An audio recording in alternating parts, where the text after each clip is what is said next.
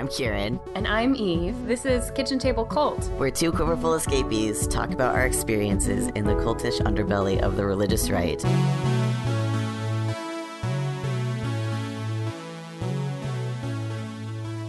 Hi, Eve. Hi, Kieran. Welcome home. Thank you. It's nice to be back in my own bed, but I miss hanging out with you. I, I do too. I'm I'm glad to be back where it's warm though.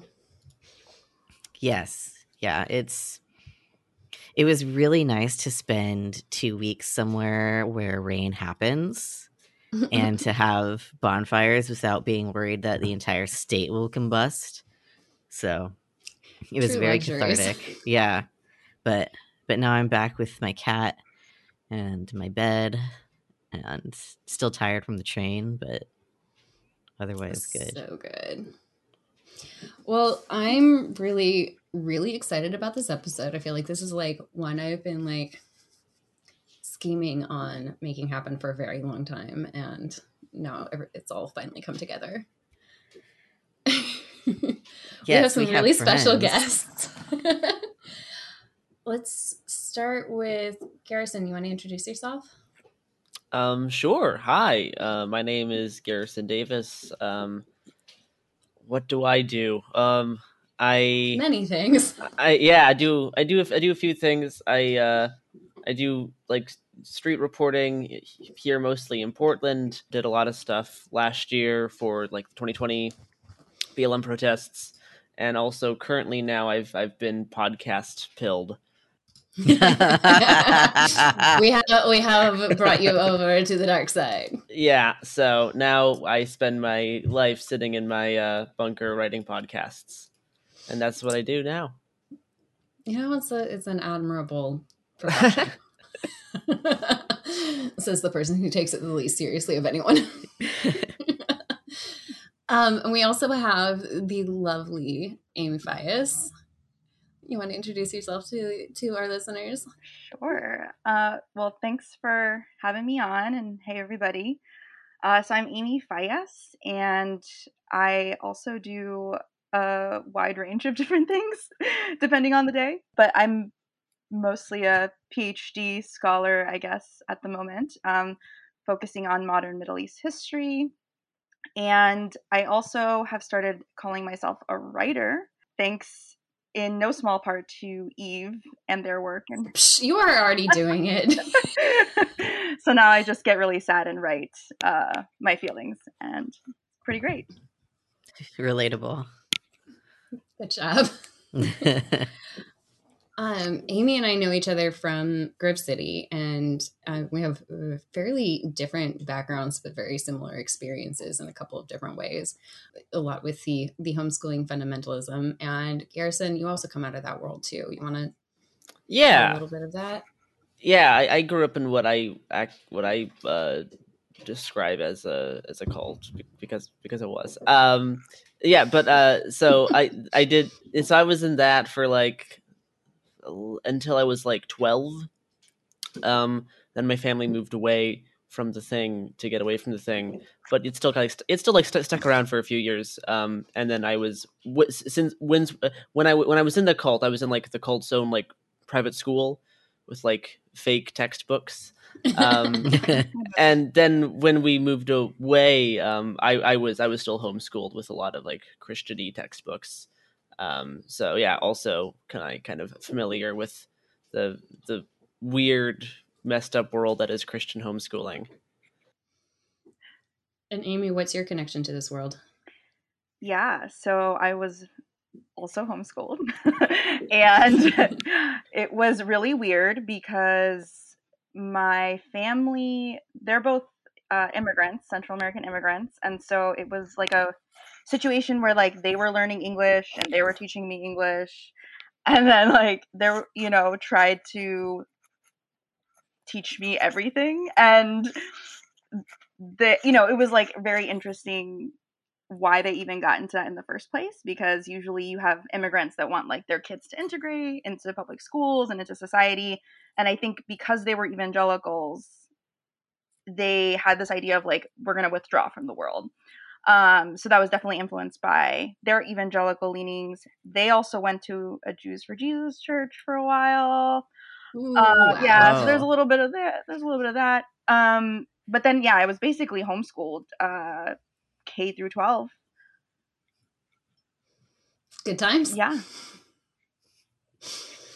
And uh, you know, like we like I like to say, like we're we're here um with our credentials, not because of the homeschooling, but in spite of it. Yes. Don't get it wrong, parents. yes. I taught myself. Thank you very much. Yeah, but um so the reason I brought all y'all together is because I wanted to talk about um what's been going on with the ongoing escalation of the Israeli bombing of Palestine um and the the sudden shift in th- what you call the discourse where everybody's like TM. Discourse, discourse TM. discourse TM, where it's suddenly like cool to be pro Palestine, whereas like about you know a year ago, probably year that ago, would have yeah. been yeah that would have been professionally dangerous. My friend Rachel, friend of the pod, who's been on here, um, Dr. Hunt, she she you know she works at a hospital in Detroit where it's it's largely uh, you know there's a very large Middle Eastern population, and she's just like this was normal in my world, but now suddenly everybody else has gotten on board with it. What the fuck happened? And I thought that was a really good question. And I was thought I'd throw that out at you and see what y'all thought of that. I, guess I can. I mean, I can spread my mostly uned- uneducated thoughts on the topic, but I don't know. I think uh, I think this is a pretty steady um, trajectory ever since Trump got elected in terms of what people feel like they can say online and stuff in regards to like leftist belief or like left leaning belief or like progressive belief. Just be- because of because of how more extreme things got on the right, we saw you know kind of actively pe- people trying to actively combat that by actually saying what they believe and like on, the left to offer like okay the right's showing like a very radical alternative to our present maybe people on the left should also think about how the centrism is not really winning Mm-hmm. and then I think a lot of it has to do also with what happened last year. With last year was like a big mass mobilization movement for a lot of people for the first time. I know in Portland there's like a shocking amount of first time activists that you know are now like regular people who like do this like all the time. Mm-hmm. So I definitely think the mass mobilization last year, that energy is still feeding off, and people realizing, okay, yeah, we actually can jump on the train for these, you know, things that were seen as more uh, niche before. So I think, yeah, a mixture of just how how Trump has affected discourse and what people feel like they can say, Mm-hmm. and then the general widespread and acceptedness of last year's protests. I think are probably impacting it as well. Just pushing that Overton window. Yeah, which I mean is is I think the further left that can go is good because I mean the Overton window in the states is so ridiculously shifted to the right um, Oh, yes. to like a, Yeah. to like an absurd degree compared to the rest of the world.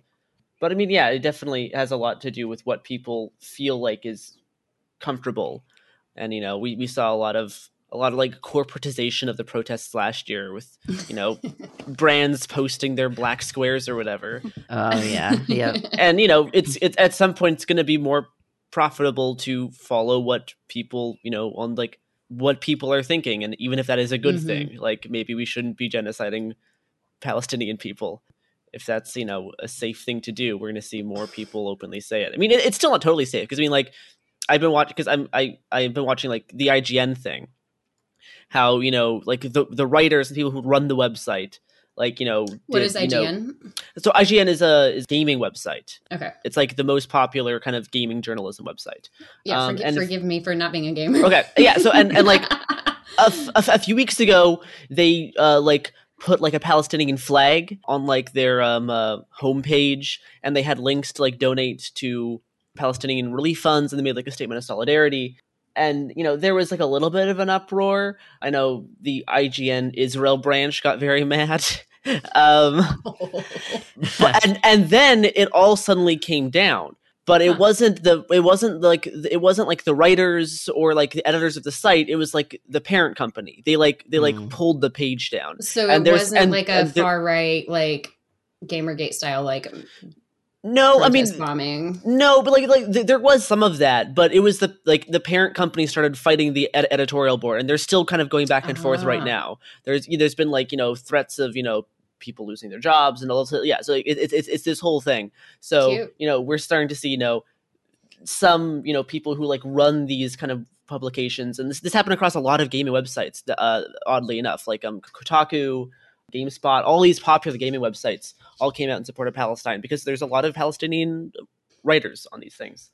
And yeah, but it's been interesting watching how like the corporate side try to like gauge what's acceptable and then if they feel like it's a little bit too far, they're just like pulling everything down. Huh. Amy, what's your what's your take? Yeah, I mean, I do definitely agree that last year kind of marked, I think, a certain permissibility with not just mass mobilization, but cross movement solidarities. And I think it's really notable that right now, you know, what we've seen in the past month, Black Lives Matter has been one of the most, you know, pro Palestinian, you know, the, one of the first organizations to issue, you know, solidarity statements and other grassroots movements as well. Um, and this also has like a longer trajectory. Like Black Palestinian solidarity movements have existed for decades. The Black And Panthers think were involved actually in that, right?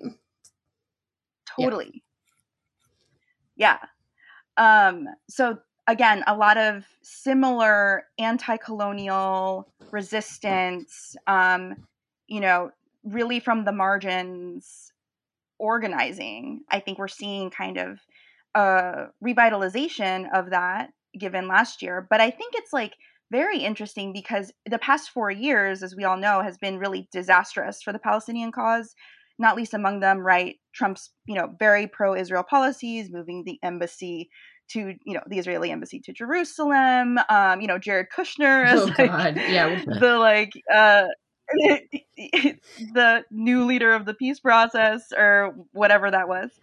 And then of course the conflation between anti-Zionism as anti-Semitism, which has put tons of Palestinian activists and scholars um, at risk Mhm. of their, you know, freedom of speech and their their First Amendment rights. So, um, and this also comes with within like there's been normalization of Israel, right? The Gulf states are Mhm. openly acknowledging that Israel is a state, and this is unprecedented.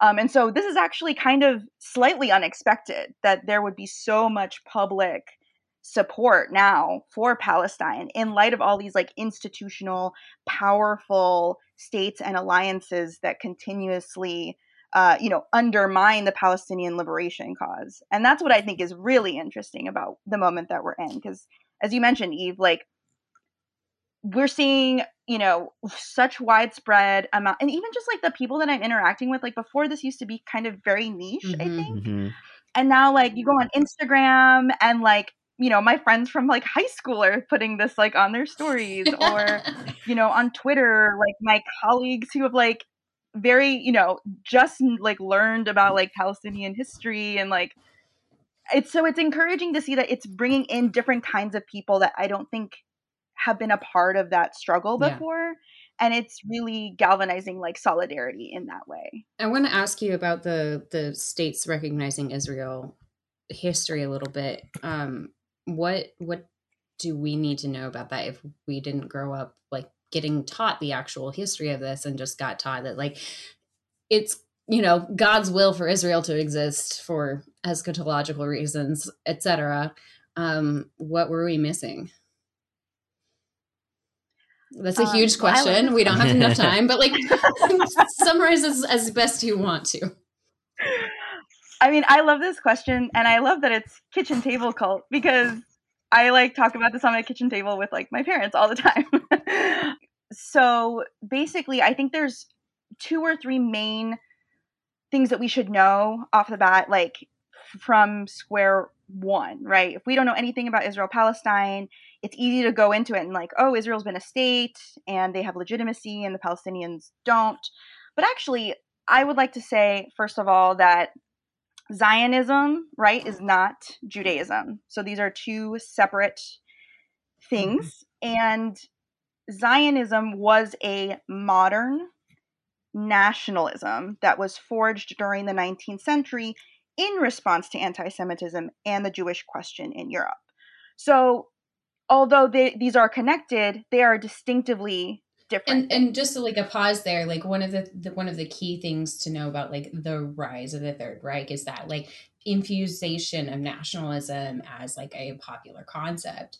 And so this is kind of like a fighting fire with fire, and both are super dangerous. Absolutely.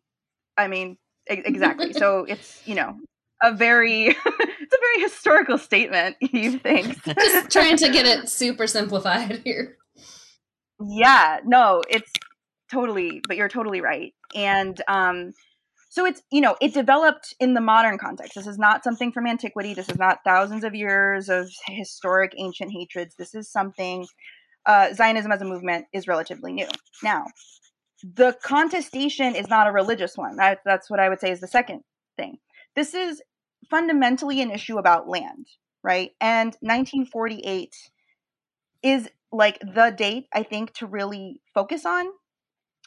Because essentially what happened, and I'll just boil it down very like rudimentary, and whoever's listening, I'm sorry if I'm glossing I mean, over details. You can give us you can give us resources for further reading after afterward. We'll put, We'll in the put show it all notes. in the notes.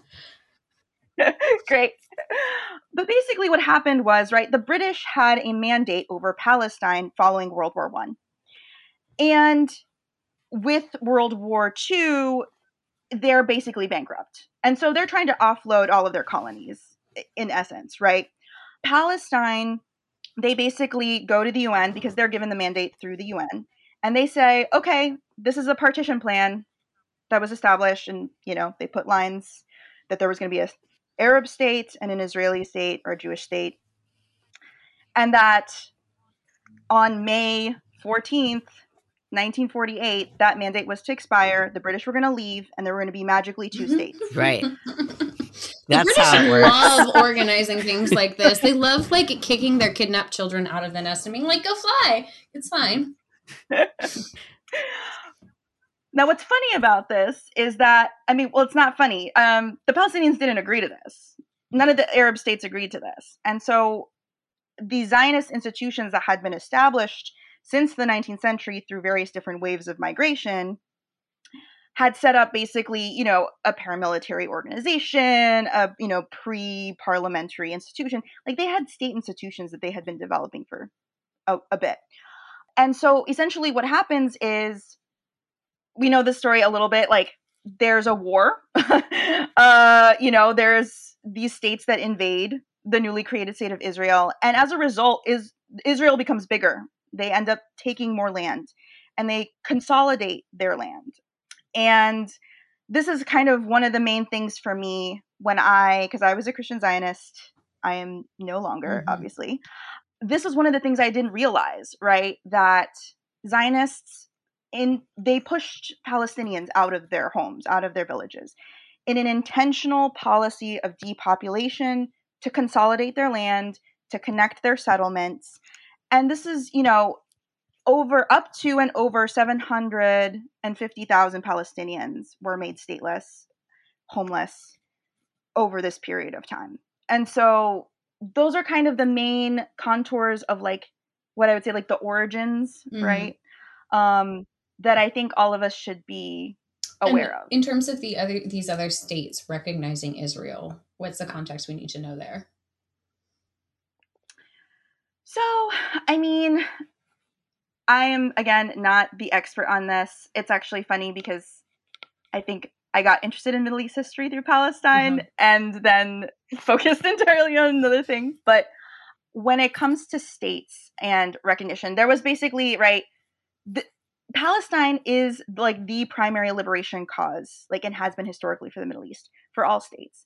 And if we think about this too within the period of time that Israel became a state, or, you know, this is, there were also other states that were brand Mhm. new, precisely because the British and the French were out. And so all of these states in the region basically are emerging around the same time as well. And there is a commitment to the cause of Palestine that sort of becomes the cause celebre of, of all of these states, right? We have to fight for the liberation of Palestine. We can't capitulate to the settlers, you know, and now that we know, we call this settler colonialism. But this started changing. You know, one of the things that when we teach like Israel Palestine, we look at like say 1993 and the Oslo Accords as sort of one of this major watershed moments mm-hmm. where the PLO, uh, the Palestinian Liberation Organization, is is recognized as the legitimate representative of the Palestinian people, and in turn they recognize the state of hmm. Israel. Mm. And this was kind of seen, right? Like this is to many liberal elites, this was like, oh, this is the perfect you know, coexistence. This is everyone's getting along. And it's actually not. It's not, right?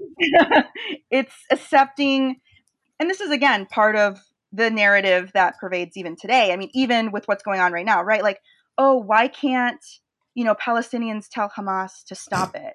You know, it's like, what? Like, why don't they vote them out? Well, like, uh... um, how much time do you have?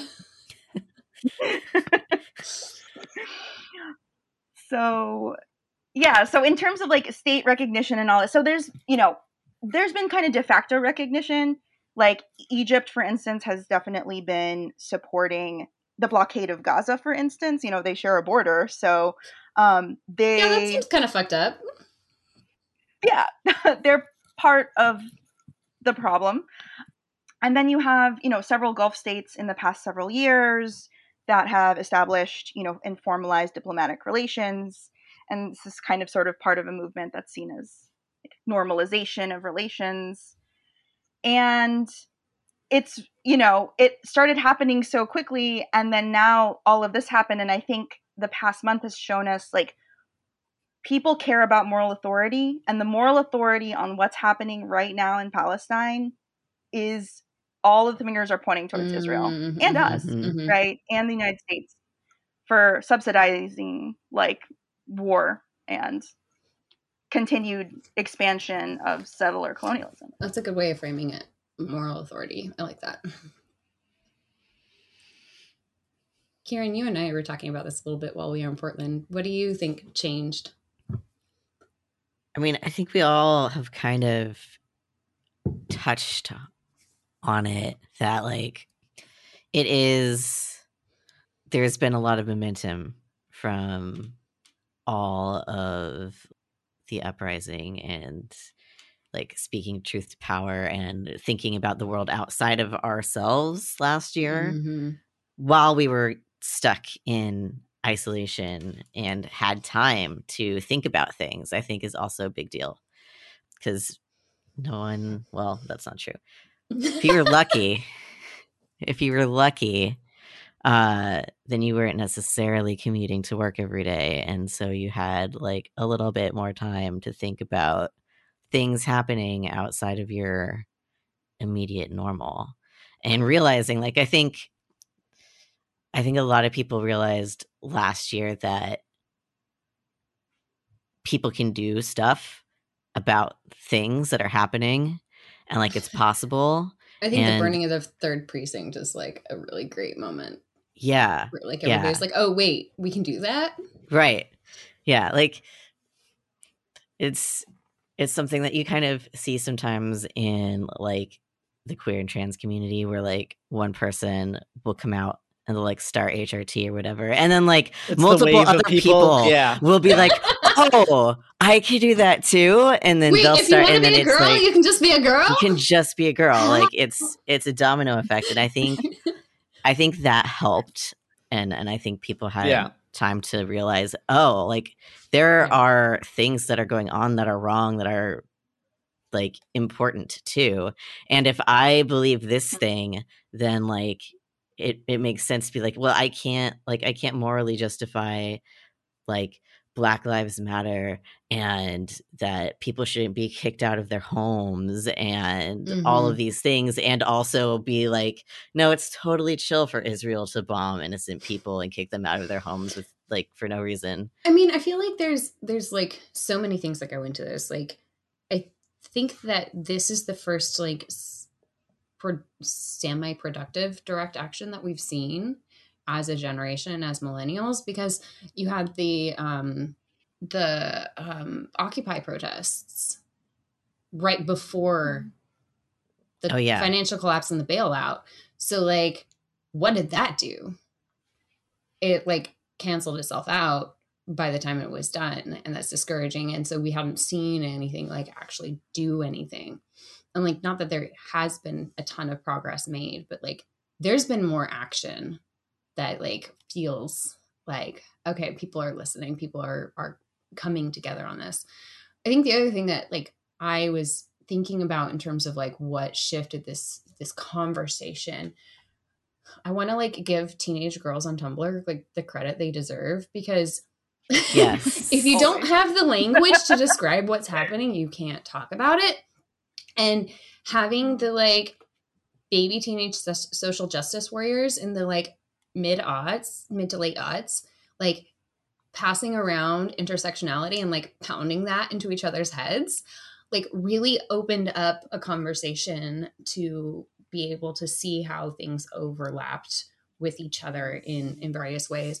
And then i think having the dakota access pipeline protests um and watching that at standing rock ongoing um gave like a better like widespread understanding of like what that kind of like you know land back land access land exploitation mm-hmm. settler, settler colonialism looks like and so we had a like direct metaphor that was nationally publicized Yeah. and, like Shailene Yeah. Woodley was going out and like you know getting arrested like we had you know Yeah, Standing Rock definitely had an impact. I think Standing Rock made everybody aware of the like injustices that have been like overlooked and elided by the media for so long um, Yeah. in ways that they hadn't and then the uprising and then this just happens on the cusp of the end of the Trump presidency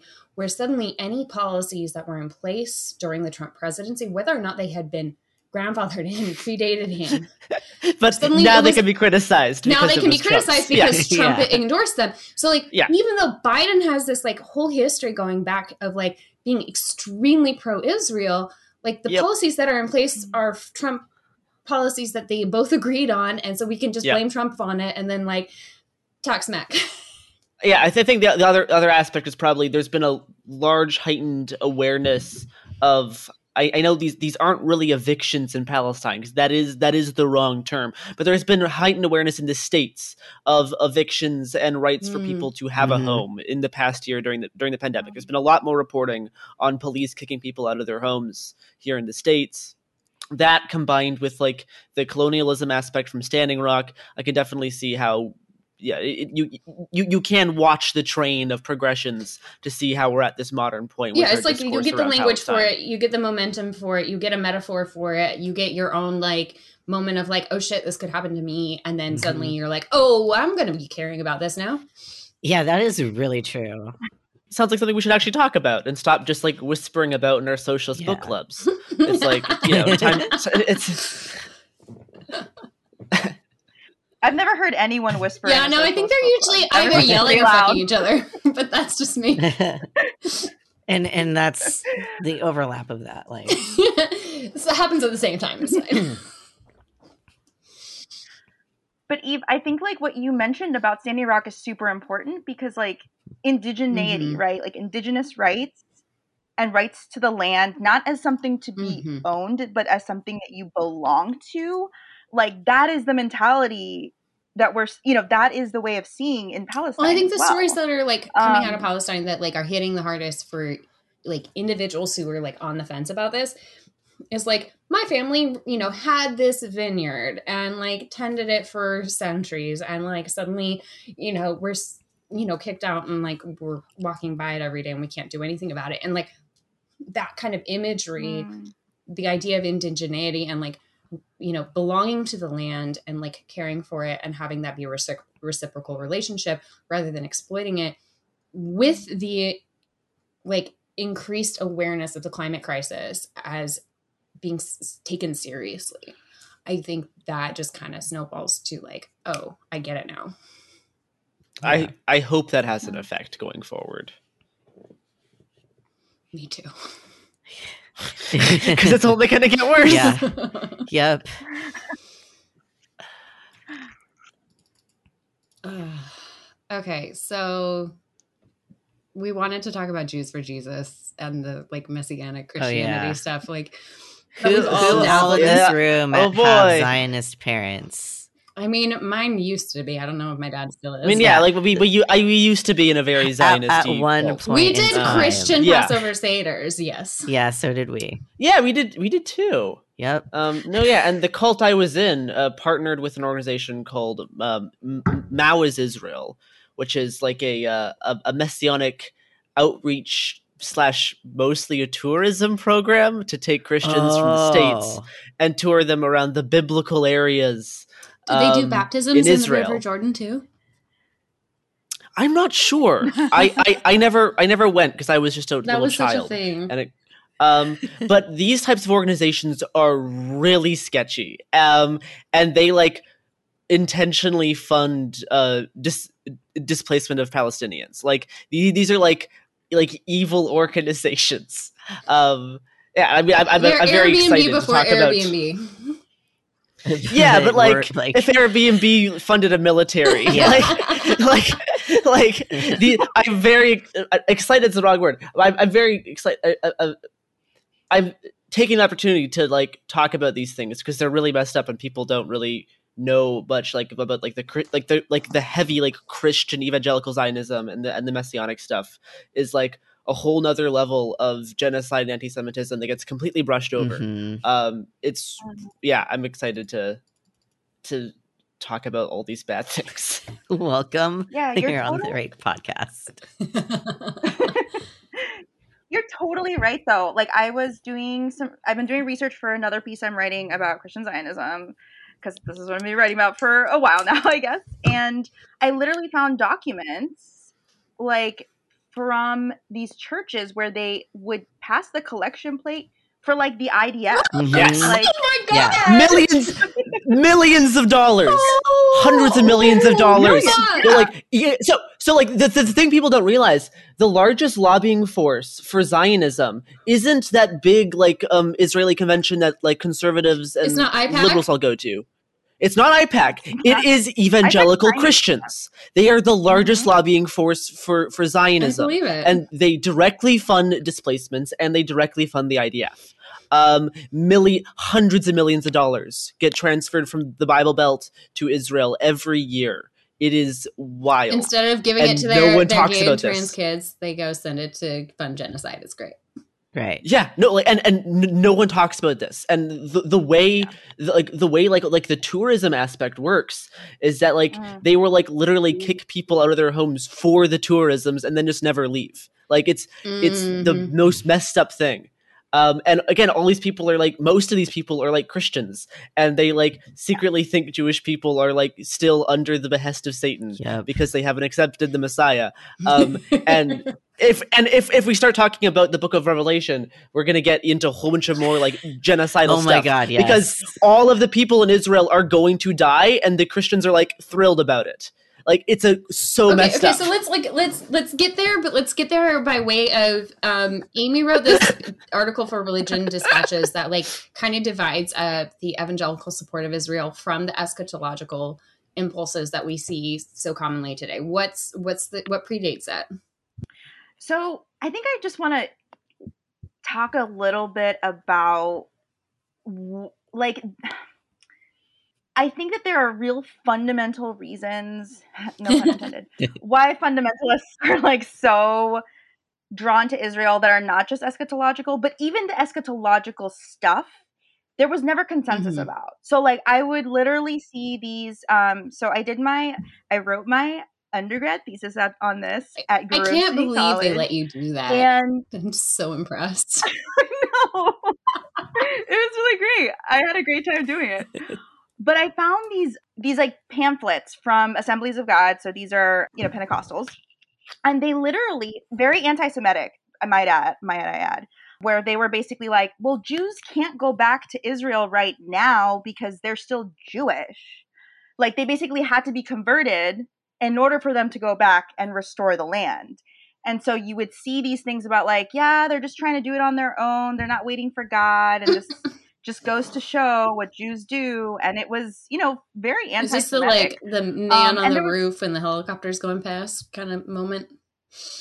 Do you know the sermon illustration I'm, I'm referring to? Where it's like, Oh, we're doing sermon. yeah, we're ser- sermon sermon illustration where like the guy is like, oh, this is so bad. He, like, sorry, this is a total tangent. My ADHD brain. The the guy's on the roof and there's a flood and he's like waiting for a rescue and a guy comes by in a rowboat and he's like, oh no, God's gonna save me. Oh Somebody yes, I by in a I helicopter. remember Oh no, God's gonna say yeah, and they're they're like, oh no, this can't happen this way in Israel because God didn't orchestrate it. Right. Exactly.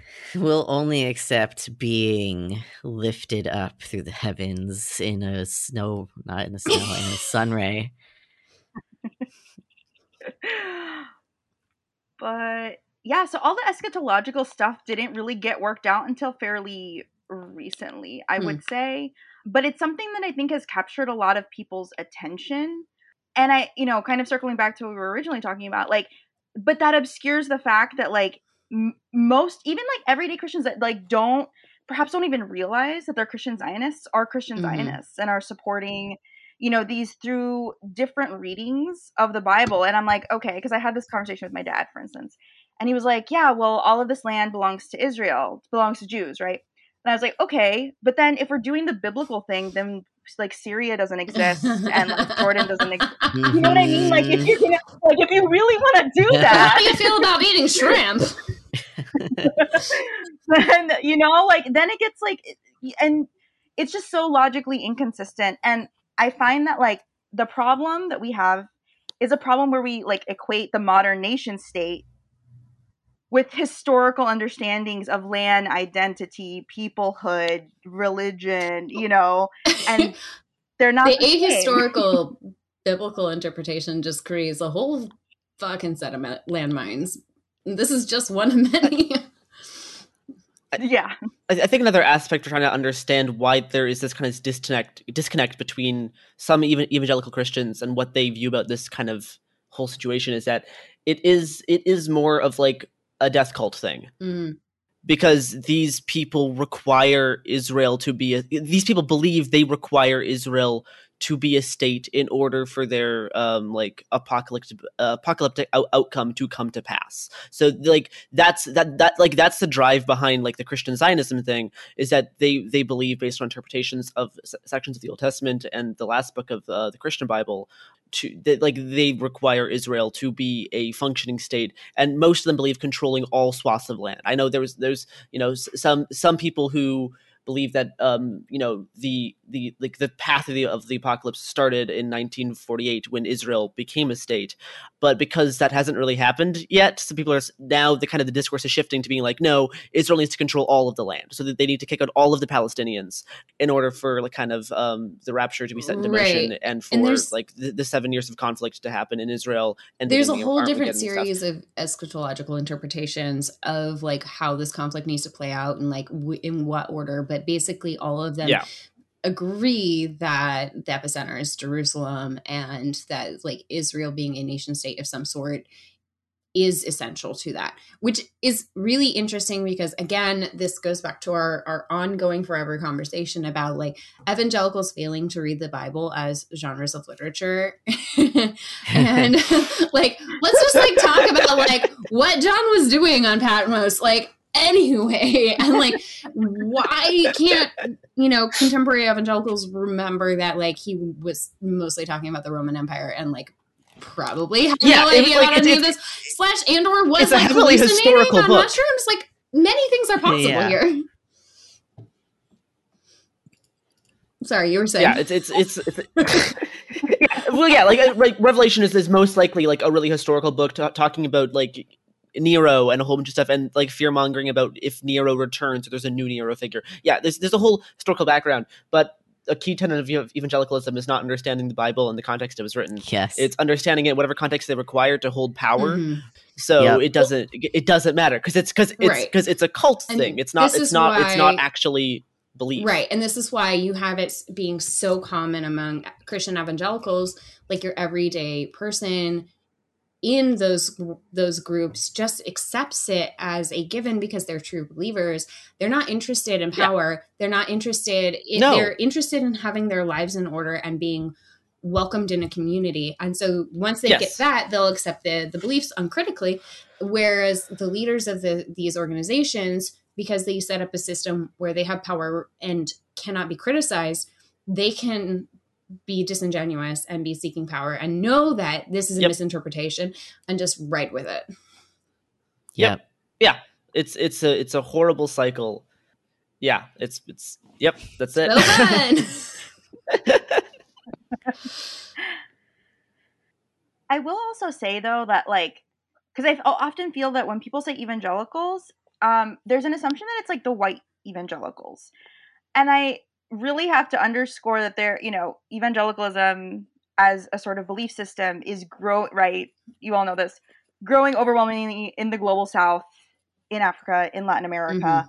And at least in the Latin American iterations that I'm familiar with, Israel is also kind of, I don't know, I think there's a sense too of like personal restoration. Like if God can restore Israel, God can restore me. Like I remember when Hmm. I was little, I'm just going to share the story. My dad would tell me the story of like the 6-day war, like when I was scared at night. And he was like, "You know, if God delivered Israel during the 6-day war, he can take care of us."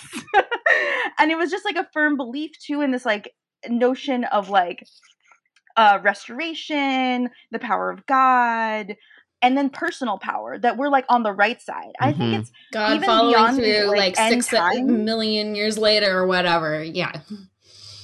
And that's what people were like and that's what i was reading in these periodicals even in more like mainstream uh you know protestants they were like hey this is kind of proof that god exists isn't it that like israel's getting its own state Yeah. so it's Yeah. like kind of validation you know And I think like having to have this like ongoing struggle against the the indigenous Palestinians like is also reinforcing that because of the like the s- prodigious belief in suffering as like a way of hol- to holiness and like a way of reinforcing your beliefs like if i'm suffering if like i'm being opposed then i'm doing it right yeah, there's also a, a lot of a lot of Christians who believe that they will be rewarded in the afterlife for helping Israel. Yeah. Mm, and oh that's my what God, that's that's about what a lot that, yeah. that's what a lot of like pastors who fund these big organizations like preach as well because like that's that's the way that they can get the congregation on board with some of this stuff because i mean they can talk about the apocalypse all they want but at this point a lot of people will be like okay you're just talking about narnia. Um right? So uh, this, but but but something they can do now is like yeah like as we're seeing more people like yeah like if if we support israel as a nation because it's god because because, it, because it's god's nation and it's god's people even though they're misguided it's still the people that god chose we need to protect them and help them and if we do we will be re- re- rewarded afterwards. Yeah. And that's that's definitely an aspect. And then there's this really interesting thing about the the messianic jewish community that i i feel like it was like kind of a a really weird perspective that is worth giving some time to where it's like some of them are zionist but i feel like it's secondary to their own sense of like significance in terms of the end times because there's this this like idea of like the jews forfeited their covenant with god and the Christians have inherited that and like we're taking on that mantle now. And so like if Yep. we're appropriating Judaism, this is like our God-given right. And like so again, like the whole like commentary around like Pence tr- trotting out a messianic rabbi, messianic Jewish rabbi after the Tree of Life shooting is like that's anti-Semitism at its peak. Like this is a like we can replace you um with this Christian belief. Like you are replaceable. And so, you know, of course that goes back to all of that lingo from Nazi Germany. Um and and Yeah, and, like, and- more and- and the- recently. Yeah, I mean, like, and the original Zionist movement, because like Christian Zionism actually slightly predates our modern notion of Zionism in terms of like like the countries reacting to like the Holocaust and stuff, um, and how that kind of fueled um, the the kind of the the desire for for uh, Jewish people to have kind of a, a safe country of their own. Um, but the like initial Zionism is fueled by a lot of um, uh, a lot of anti-Semitism. Um, there's a lot of people who wanted Jews to have their own country, as in like an ethno state, to like get them away from the rest of society. Mm-hmm. And then the other aspect of it is that in the more extreme Christian Zionist movement is that they believe like all Jews have been tricked and have and are like misguided mm-hmm. right because because they could not accept them as like they were too blind to see the messiah. Um and so they're basically just using jewish people as kind of puzzle pieces in their in, in them trying to put into forth the prophecy that they interpret from the bible. Um and the real messed up part That's of it is, why are the apocalypse. Right. Yeah exactly yeah. and the real messed up part is that they're trying to get all they're trying to get as many Jewish people to move to Israel as possible because uh, they need it for their prophecy. But also part of their interpretation of the prophecy is that like everyone in Israel is going to get like killed by by like all countries going to war against Israel. Um, so like they're setting they're like doing this they're doing this like you know hot wiring the the prophecy um, with full recognition that like everyone they're sending to Israel is going to all get genocided. And so it's like it's not they don't actually care about people there like because according to belief they're all going to get murdered. So it's just it's the it's it's this huge disconnect. Like you watch people like do this like bible tourism and you know mm-hmm. like you know and be nice to everybody but then you like seconds later you hear them talk about how everyone yeah it's going to be so sad when everyone here has to get killed in the war and you're like wow! Okay so when, when okay. did each of us figure this out? Like like we all grew up you know true believers in this shit. Like when did it click that this was really fucked up um, for me, it was probably the past few years. Yeah, as as as I shifted from kind of conservatism to socialism to kind of like uh more like anti-state um uh, democracies and stuff. This is kind of you know this just kind of came came with the course, I mm-hmm. guess, for me. Yeah, and I think for me, it like one of the things that I don't think we've talked about yet is like there are Palestinian Christians. Yes. Yeah. yeah. Oh, yeah. Right. Yeah. and Don't I tell. remember we're not supposed to know that. it's a secret. it's a secret. Um, but I became, you know, pro-Palestinian because I met my first Palestinian person who happened to be of a Christian background and is currently my advisor. Uh-huh and it was really wild because I, you know, I was like, there was like short circuiting, mm-hmm. you know, I think we have a short circuit moment where we're like, oh no, like nobody told me this like existed. And then she was the one who was teaching me about, you know, like generally dispossession. But then I started learning more about like Palestinian Christians and how they also, you know, were dispossessed. Like yeah. there was no, right, like special protections for them. And they are among also the most like revolutionary you know anti-zionist yep. um proponents so i'm like why aren't we even listening to christians who are living in the land? Yep. Uh, same reason why we don't like the episcopalians. Shut up and move on. Is that your punchline no i'm just good one Uh, for me, it was like, I think it started around 2013 when I was talking to Jewish people who weren't Zionists and they were happy to explain stuff to me.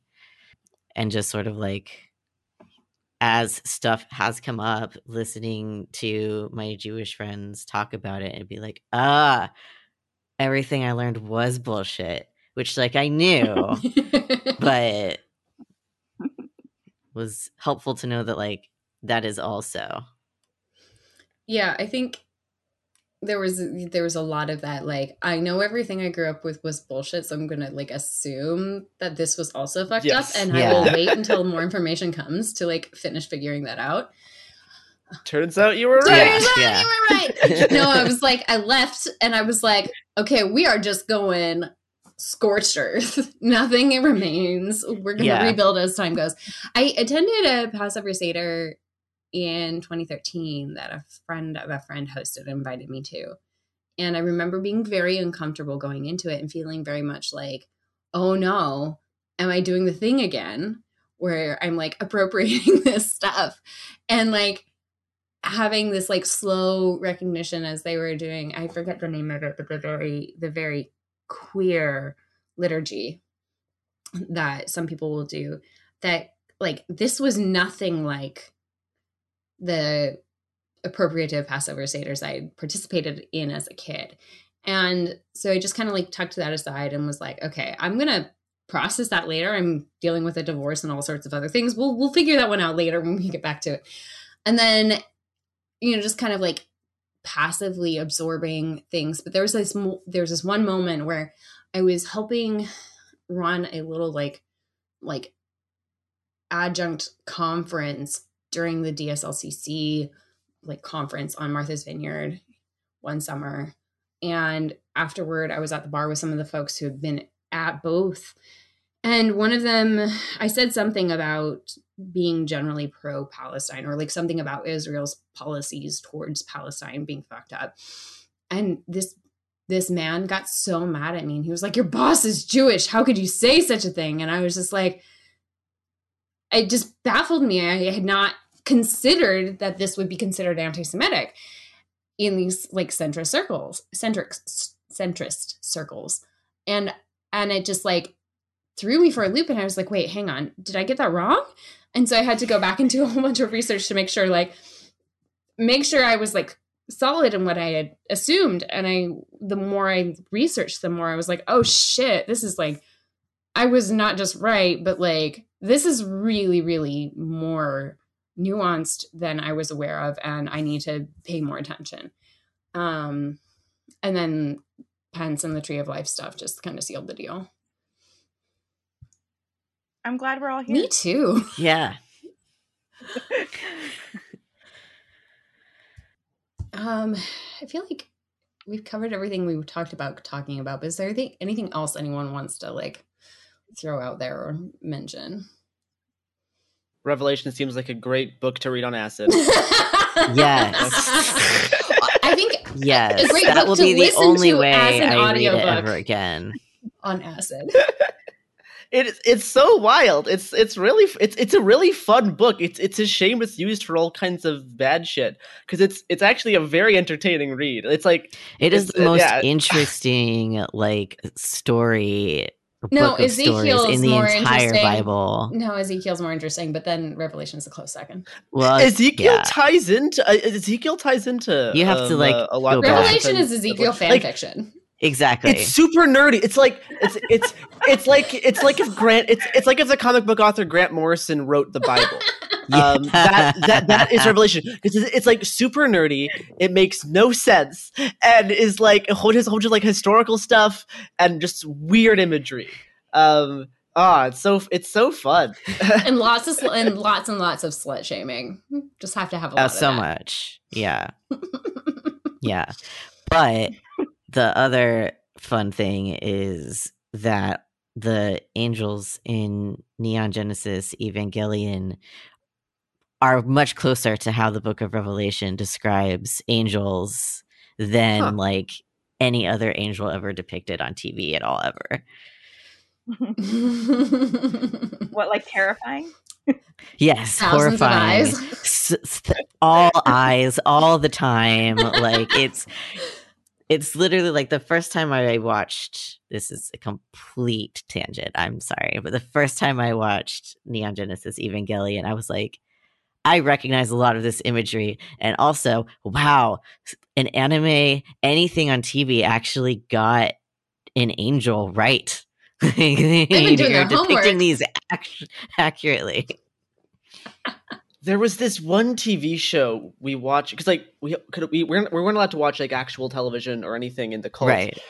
but we had like you know a small selection of like of, like Christian TV shows. Mhm. There was this one that was like I don't know how to describe it. It in retrospect it feels very anime, but it was it was like a CG animated thing that's like angels in space with like different with like different military factions. So like all the characters are based off of like bi- biblical angels, and those stories are based off of like conflicts between the angels and the demons, and it's this. So like this- Gabriel's it's the Air Force weird- and Mi- Michael's the Yeah, Army. thing? exactly. Oh my It's exa- exactly. It's a, it was a super weird TV show that that we, that we watched. I forget what it was called, but yeah, they had like big, they had like big, like lasery swords. Wow. and that is the, the the coolest depiction of angels in any media. Still, Sounds like a Star is Wars this spin-off. dumb S- Star Wars, Star Trek, but with angels fighting like Lucifer and like the horde of demons. It's yeah, very fun. It reminds me of Bible Man. Did anyone? Oh watch yes. That? Oh, I am going to be talking about Bible Man on the podcast soon. Don't you worry. His time is coming. I we I was having a, I was having a road trip with Robert Evans, and I ranted about Bible Man for about an hour. oh my Um, god. Always a good time It's- to rant it's- at it's him about anything. It's coming. Oh, I'm so excited. Did you know that uh, there is there is a there is a animated reboot going on right No. now? No. Oh, Oh. Jesus. Are they Yeah, there rebooting. Salty as well? I Oh don't my know. God. Salty also terrifying. Yeah, Salty, Salty is more terrifying more than anything terrifying. ever. The most terrifying. oh my god. Well, on on that note, I have one one other piece of trivia, and and then we can wrap up. Did you know that the uh, the Donut Man has been uh, canceled because he became Catholic? what? That was not the turn that I expected that He to converted take. to Catholicism in like the early aughts, and he got canceled by the fundies. Oh my god. That's a great story. I did not know that. I went to a Donut Man Me concert. too. Oh my god! I got a donut hole, and that's most of what I remember. Aw. Yeah. It was it was good. It was just like from Dunkin' Donuts, but like Did you eat it? And is there a hole in your heart now? yes. It really did defeat the whole metaphor. You Yeah. know? It's So, yeah. They Yeah. committed. They really committed. They really they really did. Like as an adult now, I'm looking at that being Garrison, like, if you've never watched these, you need to go to YouTube and watch the Easter special and just like Oh my god. watch it while right. high. Yes. All right. Yeah. Oh my god. Okay, well that explains why like the donut man totally disappeared from Mhm. 'Cause everything, He became, he and became I- Catholic, and obviously that's heresy. I mean, it is because you pray to Mary, so you can't have Idol that. worship. I don't worship. All right. The Pope's the Antichrist who's going to lead the international forces to turn against Israel. Hmm. Yeah. Right. with the donut. With the With the donut man. With, with the Donut donut man man by his said. side. Put that in your eschatology. the, the donut man is the false prophet, and the Pope is the beast. I could, I could make, I could make this work. this I could, I essay. could I'm trace it. waiting for the I graphic could- novel in to this- drop. In this essay, I will dot dot dot. Okay, so you you and Kieran put together that graphic novel. I'm I'm I'm waiting. Oh, thank you so much, y'all. Where can our listeners find you? If they want to find you. if you want to be found. I, I guess I can go first. Sure. Okay. Well, if you want to hear me talking about Bible Man, uh, tune into uh, uh, Behind the Bastards. I sometimes uh, host and write episodes when Robert's busy doing other things. Working on a few other projects with iHeartRadio, mostly about the end of the world. So stay tuned for that. If you just want to see me like ship posting, I'm posting cat pictures and occasionally doing street reporting. You can follow me on Twitter at Hungry Bowtie. That is the best handle. That's great. Yeah, how can I follow that? I'm not nearly as exciting. You're extremely exciting. You're like have, are actually smart and have like PhD stuff. I am a, I am a child who writes about Bible man. I, is that not the dream? Amy is a very sexy Um, divorcee who is prolific on Twitter. That's okay. I like that actually. That's a great description. I will own that. Yes, you can find me on Twitter. I tweet a lot. I'm on there all the time. Amy underscore Fallas. That's F A L L A S. Awesome. And uh, tell us, dear Amy, what lip Thank y'all color are you for listening tonight? to us uh, ramble on. And now that Oh, lipstick so is I'm back, now- time. Thank you so much to It is Dave the never Great gone for out of making us style for sound me. good I've worn every it single throughout week. the pandemic, indoors by And myself. if you Gila like music on this podcast, that is Oh, I call it the AOC to brand. Heaven I know which one you're talking about. Janet from their album Stenazo. Thank you for letting us use your music. liquid lipsticks are Uh, you can support the podcast Awesome. and join the Slack by going Thank you to so Patreon, much, y'all. This which is been fun. patreon.com slash So good. Cold Yeah. cathartic. We Okay. have a good Yeah. time. There's a lot of real good animal pictures, and we, you know, bitch about brains being fragile soup and other things. It's great. You should join us. If you have any questions or comments that are nice or constructive, uh, you, can, you can email us at kitchentablecult at gmail.com or poke us on Twitter at kitchencoldpod. Thanks for listening. As always, we will see you next time.